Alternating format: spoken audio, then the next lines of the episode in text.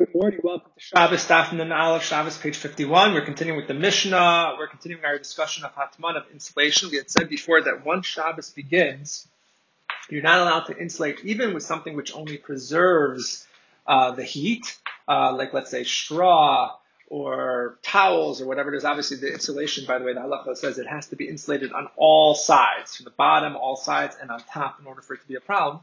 So if you take your soup off right before Shabbos, uh, you can insulate it with a towel all around before Shabbos. But once Shabbos starts, you're not allowed to um, cover it and totally wrap it in insulation material, even if it's only preserving the heat.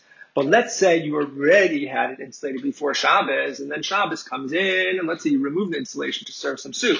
But now you want to get it hot again, or you want to keep it hot because you want to have a soup a little bit later. Then you're allowed to re-insulate on Shabbos once it's already been insulated. And the next halacha the Mishnah tells us that you can take um, cold water and you can insulate cold water, as the Gemara explains, that there's no problem with hatman or bitsone. There's no problem with, with insulating cold. Cold. The Gemara has a whole discussion. Some say you might think that there's a problem to insulate with cold, especially when it comes to food items that more oftentimes will insulate with hot. Because if you insulate with cold, you might get it mixed up and think you could also insulate with hot. But the halacha is you're even allowed to insulate uh, with cold.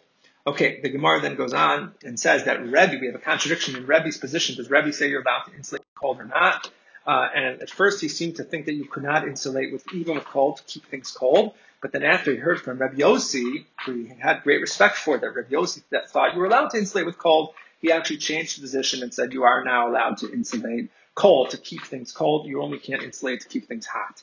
Um, then the Gemara says um, a story about Rav Nachman, who told Daro, his servant, uh, two things. First of all, number one, you can do insulation of cold things on Shabbos. So in order to keep something cold, you can insulate it. And second of all, he said that you can bring me, please, water that was boiled up by a non-Jew.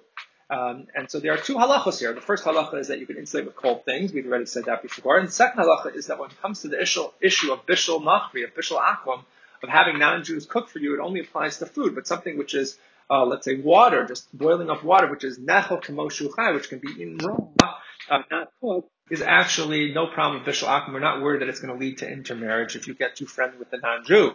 Uh, but even though that was the halacha, Rav Ami had a problem with it. Rav Ami is ikpid. He didn't like that Rav Nachman was so lenient about these two things. He said, even though that's the halacha, but an Adam Chashuv, someone who's so uh, important and significant, a great rabbi like Rav Nachman should not take these leniencies.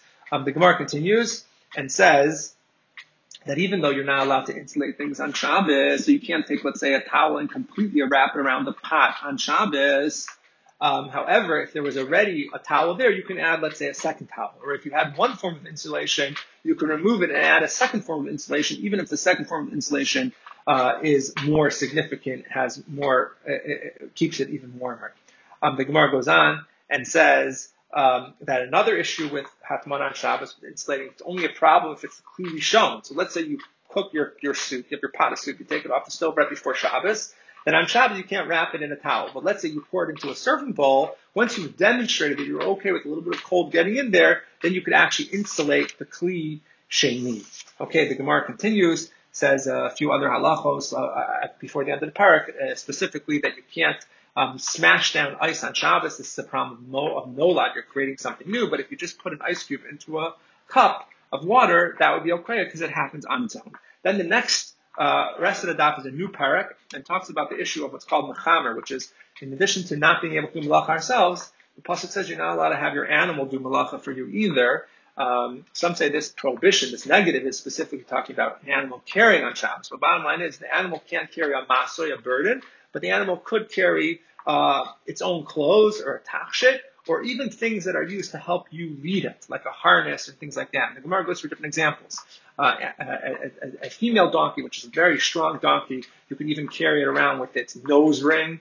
A male donkey, which apparently is not as strong, um, you can only use a harness. Um, and each animal, uh, a bit for horses, etc. Each animal you use the appropriate thing. And the Gemara says, well, what if you use a restraint that's excessive? Like, for instance, let's say you use the nose ring for the male camel, which is a little bit excessive. So one opinion says, since it's excessive, therefore it's a maso, it's just a burden, and therefore it's carrying on Shabbos. But we actually rule and we say that no, the tirusa yisera is lo, is lo masa. We don't say that an extra, excessive thing. If you go too far, that's okay. There's no such thing as an excessive uh, uh, caring. And in fact, uh, there was a story where one rabbi was walking behind another rabbi, the student behind the rebbe, and the student's donkey like shot ahead of the, Re- the, the rebbe's donkey. And in order to demonstrate that he didn't, that his animal just got out of control, he asked him a question like, "Can I use an excessive kind of of, uh, of restraint for my animal?" And the answer was he could because it's not a problem. But that was his way of demonstrating that he he didn't like he wasn't trying to disrespect his rebbe. Just his animal got out of control. Okay, that concludes Daf Nun Aleph, page 51. See you tomorrow for 52.